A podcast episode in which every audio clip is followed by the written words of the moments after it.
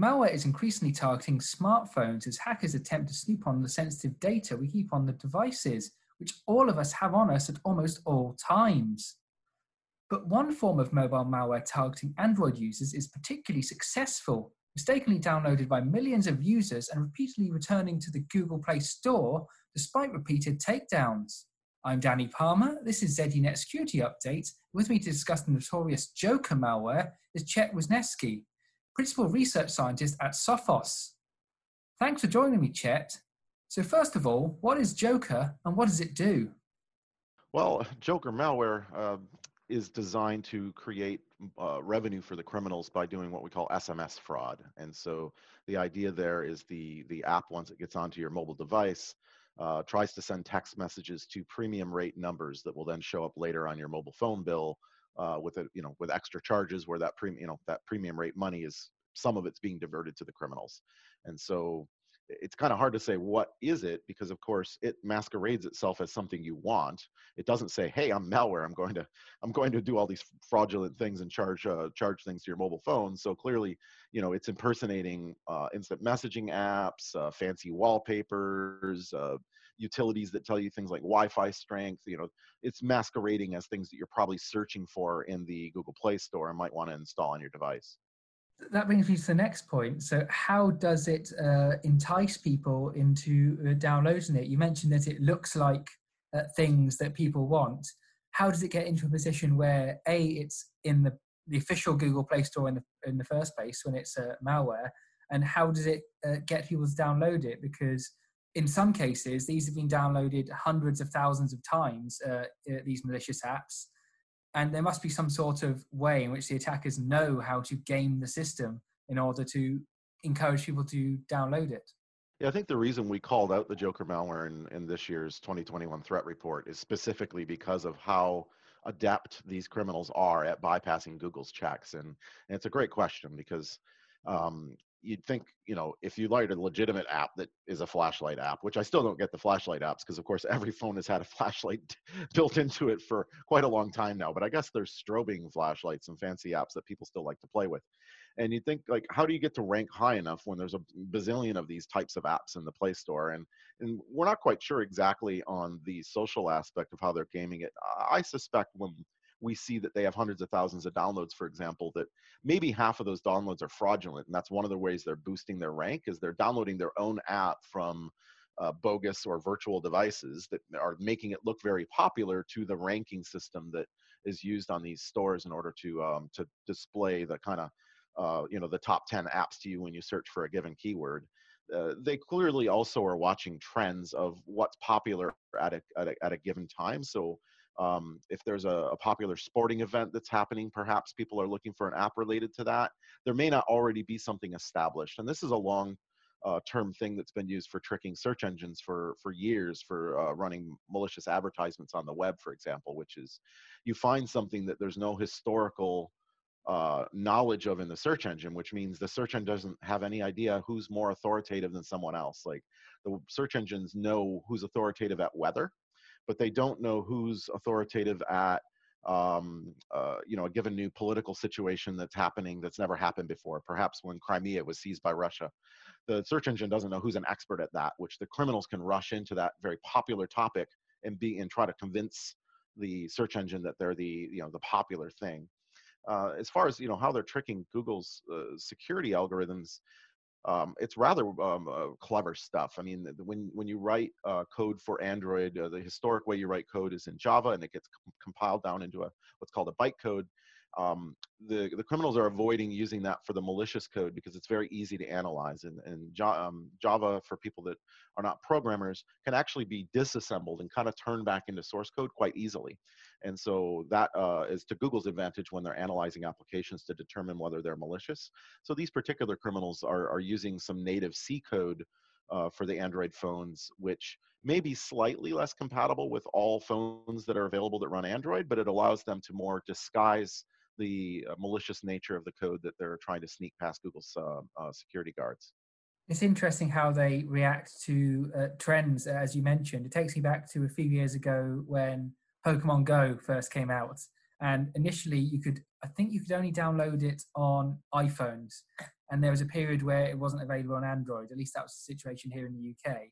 But you checked the Android store for Pokemon Go, and there was a lot of different apps there claiming to be Pokemon Go when it wasn't really the, it wasn't available yet. And it just shows how, uh, that one that one example was from a few years ago, but it just shows how on the ball uh, these, uh, these uh, I guess, cyber criminals are. They're almost market research agencies in themselves, sort of examining what people want and trying to tailor uh, what they're hiding, uh, things like Joker in, in order to get the best possible return from it.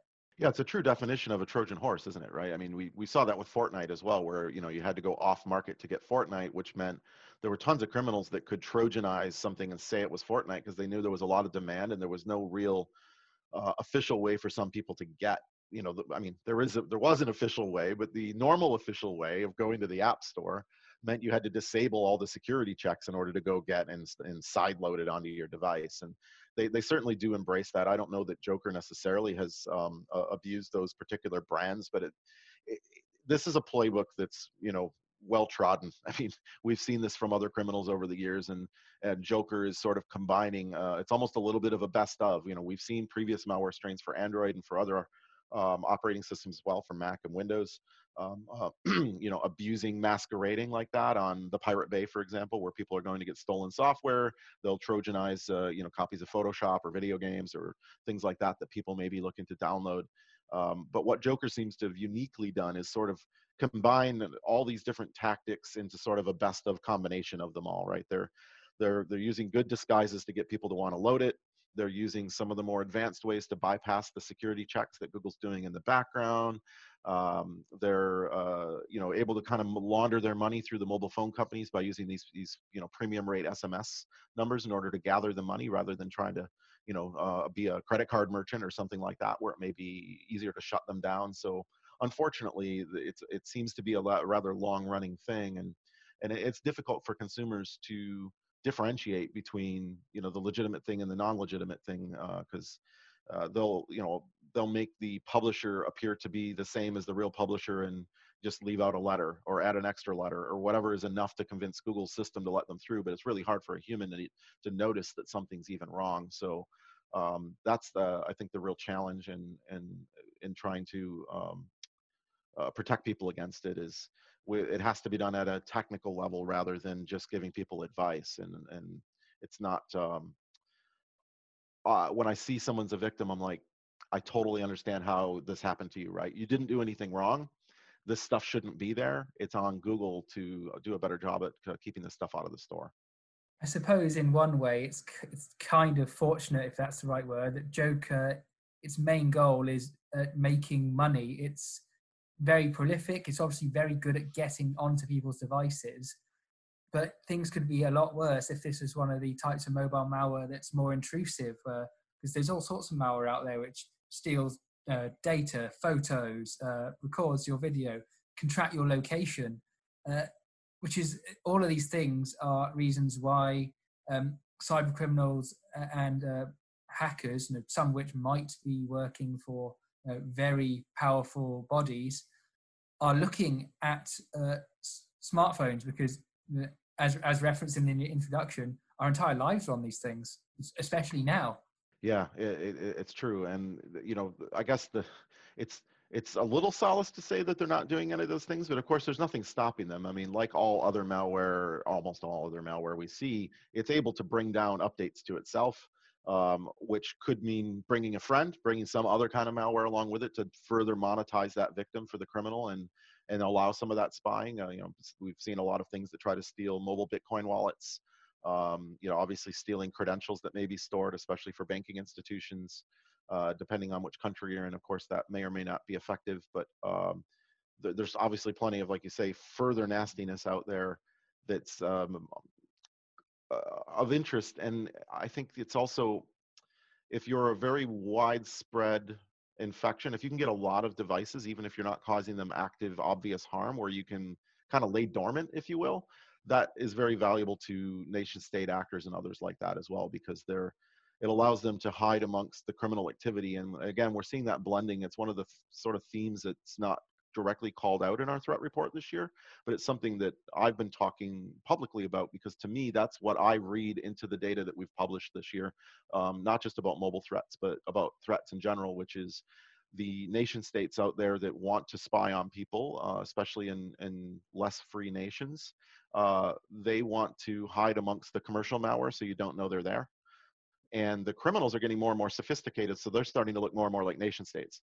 And so as those paths cross, it makes it very difficult to differentiate between a garden variety criminal and a spy. So with all of this going on, what are some of the things that users and businesses, I suppose, there's no businesses have, have people using uh, smartphones as part of an enterprise device. Uh, what can uh, they do to help uh, stop themselves falling victim to uh, malware attacks on mobile devices? Well, the easiest thing for folks to do is to load some sort of uh, anti-malware software onto their mobile device. Uh, we provide free antivirus for Android that detects Joker and other families, as well as many uh, other reputable security vendors out there also have free or low-cost um, apps for doing that. I think we need to put more pressure on Google. Ultimately, it's their responsibility to keep their Play Store clean. And Um, while this stuff does happen to Apple as well, it's far less common on Apple's platform because Apple has human reviewers and Google relies on algorithms. And as long as Google's relying on an algorithm, there's always going to be a way to bypass and trick the computer into approving your code. And by not having that human layer, they're not uh, getting that extra level of security that, that Apple provides by having human reviewers. So um, I think you know, there's certainly some responsibility here for Google. For businesses, um, you know, in addition to having some sort of security software there, that's where you have to start deciding on policy. And this gets more complicated depending on whether you're allowing people to bring their own devices or not. Because certainly, if I'm bringing my own one thousand dollar smartphone to work, I'm of the opinion that you're not going to tell me how I'm going to use it. Um, you know, it's great that you're letting me access my company email and be productive, but if I bought the thing, I'm taking my own family photos and videos, and I'm loading whatever apps I choose. And if I want to play Fortnite, you know, tough nuts.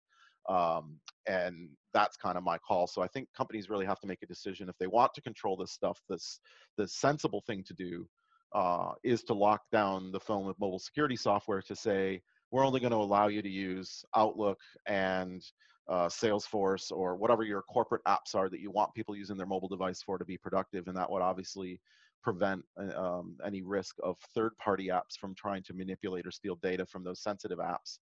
Uh, but that probably comes at the cost of you providing your employee a device and making it clear to that employee that while you may allow them to use it for personal things, we are going to limit your ability to play Fortnite. And if we want to remotely erase it because we're concerned about the security status of that device, we're going to do that. So if you're uncomfortable with that, perhaps you want to carry your own mobile phone. That's some really good advice, Chet. Uh, thanks for joining me on ZDNet Security Update to talk about uh, mobile malware threats. And of course, if there's, uh, there's more news and information on the latest mobile threats and how to protect yourself against them uh, on Z D net dot com. Thanks for watching.